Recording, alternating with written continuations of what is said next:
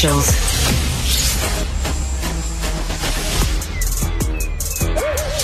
Mathieu Bocoté. Il représente un segment très important de l'opinion publique. Richard Martineau. Tu vis sur quelle planète? La rencontre. Je regarde ça et là, je me dis, mais c'est de la comédie. C'est hallucinant. La rencontre. Bocoté. Martineau. Alors, euh, Mathieu, écoute, c'est l'an dernier, lorsque je suis allé à Paris, j'ai découvert que le boulevard de Rivoli, je sais pas si on dit boulevard de Rivoli ou rue de Rivoli, mais en tout cas, bref, euh, c'était interdit aux automobiles, sauf les taxis. Euh, et à chaque fois que je prenais un taxi, les chauffeurs ne cessaient de gueuler contre Anne Hidalgo en disant qu'elle partait en gang contre les automobilistes. Un peu la même chose ici avec Valérie Plante. Oui, et là, il y a un rapport du Conseil régional de l'environnement, je crois, qui vient de sortir et qui propose de tarifer toutes les places de stationnement gratuites à Montréal. Ben oui. Autrement dit, se stationner devrait désormais, euh, toute place devrait en fait être un stationnement payant aujourd'hui. Et je ne peux m'empêcher, oui, ça, ce serait pour financer le transport en commun.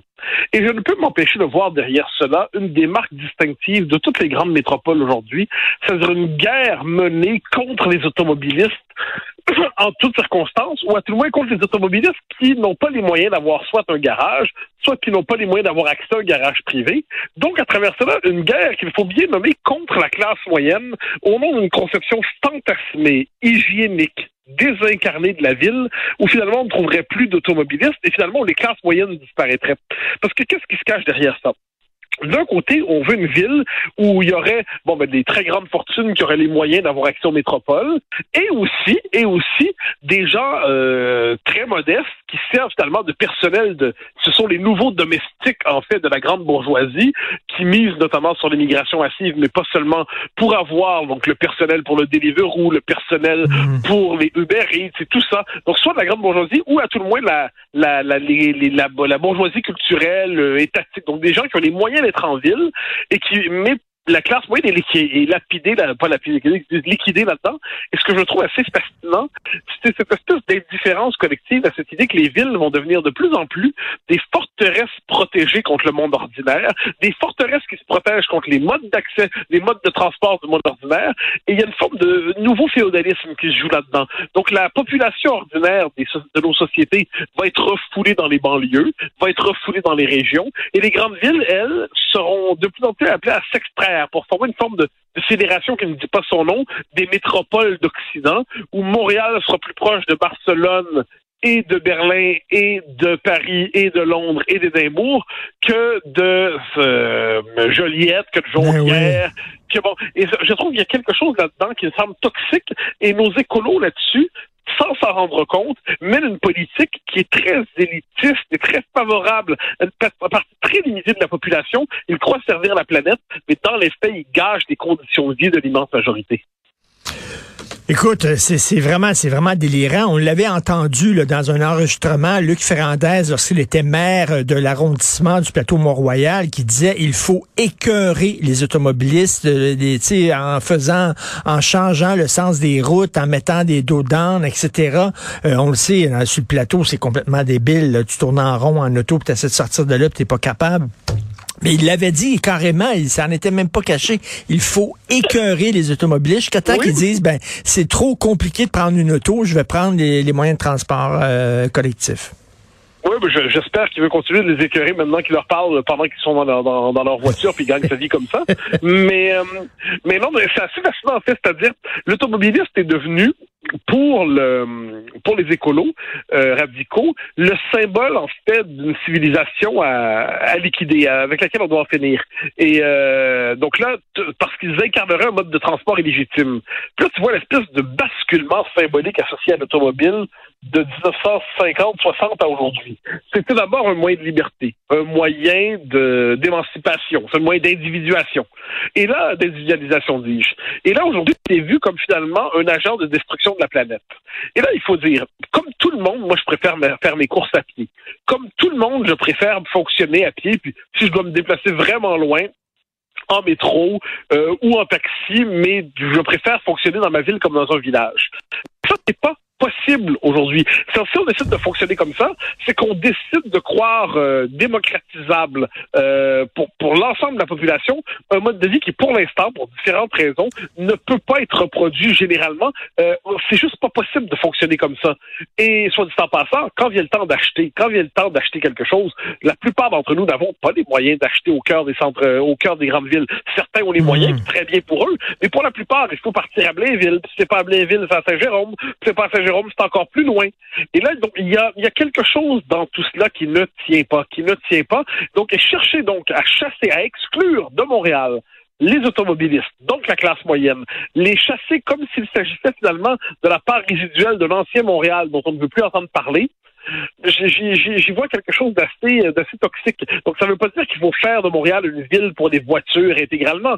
Ça veut dire qu'il ne faut pas chercher à leur casser, à casser les pieds pour ne pas dire autre chose des automobilistes exagérément. Il y a une sorte un esprit de juste mesure qui est complètement oublié dans les temps présents. Surtout qu'on se tire dans le pied. C'est-à-dire que euh, moi, j'habite pas très loin du centre-ville de Montréal, mais c'est tellement un casse-tête de stationner au centre-ville de Montréal. Ça coûte tellement cher. Écoute, hier, je suis allé voir un spectacle, c'était 20 dollars stationner, que maintenant, je vais, euh, mettons, au 10-30 euh, à Brossard pour faire mes, mes euh, du shopping ou alors au Carrefour Laval. Donc, je roule plus longtemps. Tu comprends? Alors que je, je pourrais rouler seulement 10 minutes. Là, je roule une demi-heure, trois quarts d'heure. Donc, je pollue ah, plus.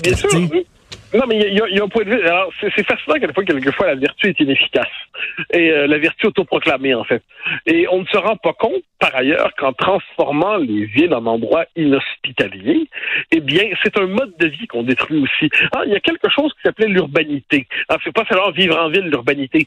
C'est un mode de vie qui vient avec le fait de vivre dans les grandes villes, qui est pas la même, qui est pas le même mode de vie que vivre en banlieue ou en campagne ou en région. Et moi, je suis de ceux qui goûtent cette urbanité. Je pense que ça apporte quelque chose de vivre dans les grandes villes en tant que telles, que c'est c'est pas fait pour tout le monde. Et les gens, euh, j'ai auprès de moi des proches qui pourraient pas vivre à Montréal une seconde, ça les énerve, qui sont heureux en banlieue, d'autres qui sont malheureux, qui sont pas en campagne. Mais le fait est qu'il est bien dans un pays d'avoir une grande ville qui est un endroit qui n'est pas un repoussoir. Or, Montréal est en train de devenir, pour bien des Québécois et pour différentes raisons, un repoussoir. Et de l'autre côté, Montréal cherche à s'extraire du reste du Québec. Donc là, on est dans une espèce de dynamique de double confrontation. Et puis, comme tu dis, comme tu dis, eh c'est même pas efficace mode de fonctionnement. Donc finalement, euh, finalement, il croit, il croit à travers ce discours, à travers ces méthodes, de rendre la ville plus écolo.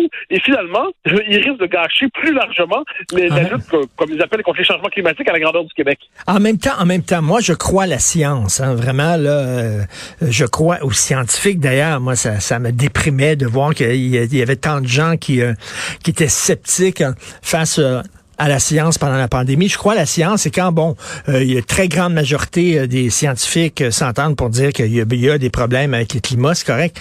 Et, et, et, en même temps, il faut commencer quelque part, Christy, pour lutter contre les, les, gaz à effet de serre. Il faut commencer quelque part. Là. mais, mais, mais, on va commencer. Regarde, il faut avoir le sens de, mesure. Le Québec, à l'échelle occidentale, à moins, comme je dis, qu'on considère qu'il faut en finir avec les voitures. Là. Ça, c'est autre chose. Mais à, l'échelle du monde occidental, le Québec fait beaucoup, il fait beaucoup sur son parce qu'on est plus vertueux que les autres parce qu'on a de l'hydroélectricité. Ah, on a la chance d'avoir de l'hydroélectricité, donc on a ça, on contribue comme on peut. Ensuite, ensuite, cette idée que, alors qu'on va demander à chaque famille de la classe moyenne à Montréal de, ou en banlieue de sacrifier la voiture, alors que la Chine, l'Inde, le Brésil mmh. ont des modes de développement qui sont archaïques et qui, eux, sont vraiment toxiques pour la planète, tu te dis, moi, je suis d'accord pour les efforts, mais, mais je trouve qu'il y a quelque chose de fou à, à financer la croissance euh, exagérée, euh, à tout le moins exagérée, la croissance euh, à grand rythme de certains pays. Le prix à payer pour ça, c'est le sacrifice des conditions matérielles élémentaires des classes moyennes occidentales. Donc, est-ce qu'on pourrait avoir au moins cette notion-là à l'esprit? Puis personne dit qu'il faut laisser de côté la lutte contre les changements climatiques. Manifestement, c'est un des grands combats de notre époque parfait. Mais j'ai l'impression qu'elle sert souvent de prétexte aussi pour justifier la déconstruction d'un mode de vie qui était méprisé pas simplement parce qu'il était peut-être mauvais pour le climat, mais parce que ça représentait quelque chose, hein, une certaine idée de la classe moyenne qui a toujours été regardée avec beaucoup de mépris, et ce mépris est aujourd'hui reconduit. Et euh, tu sais, euh, il y avait un débat au Monde à l'envers euh, vendredi dernier, l'émission à TVA sur les SUV et les VUS ou SUV. En tout cas, bref, et j'étais les véhicules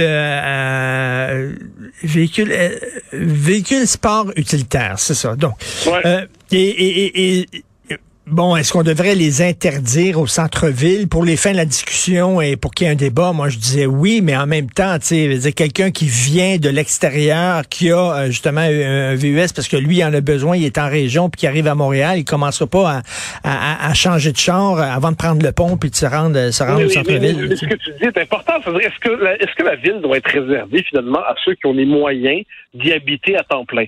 Ou est-ce que la ville doit être ouverte et accueillante non seulement des gens qui viennent de partout dans le monde, mais aussi aux Québécois qui viennent des régions.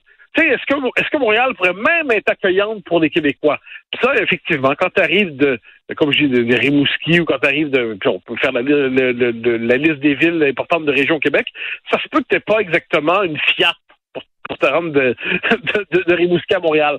Ça se peut que tu viennes avec un SUV. Donc, est-ce qu'on doit te traiter comme un paria? Ensuite, est-ce que la culture du SUV en Amérique du Nord est regrettable? Et évidemment, est-ce qu'on doit faire en sorte que globalement, on se dirige vers des modes de transport moins polluants? Évidemment. Mais tout cela va de soi. Mais c'est toute la différence entre des politiques publiques intelligentes et une volonté d'écœurer le peuple, si je peux me permettre cette, cette formule un peu triviale. Et c'est quand même de cela dont on parle en ce moment. C'est pas des politiques publiques intelligentes, c'est écœurer le peuple. Tout à fait. Et demain, euh, qui tu reçois? ton émission CNews. Euh, ah, alors, je reçois Sophie Audugé, qui est une, qui est la présidente d'un groupe qui s'appelle SOS Éducation. Et je vais la recevoir pour nous parler d'un sujet qui me semble très important, et c'est le changement de sexe chez les mineurs. Donc, l'idéologie l'idéologie transradicale qui est présente dans les écoles, et comment ça s'incarne concrètement, donc, euh, ben, dans le changement de sexe chez les mineurs, les pays qui autorisent la transition, les pays qui font marche arrière aujourd'hui. Donc, mhm. tout ce débat, mais non plus seulement sur le plan du débat intellectuel, mais comment ça se passe concrètement en Europe et plus largement en Amérique du Nord aujourd'hui? C'est les conséquences concrètes de, cette idéologie qui hmm. mord les corps. Euh, donc, ça va être euh, mon invité Sophie Audugé demain soir à CNews. On va regarder ça. Merci beaucoup, Mathieu. Bon week-end. On se parle lundi. bye.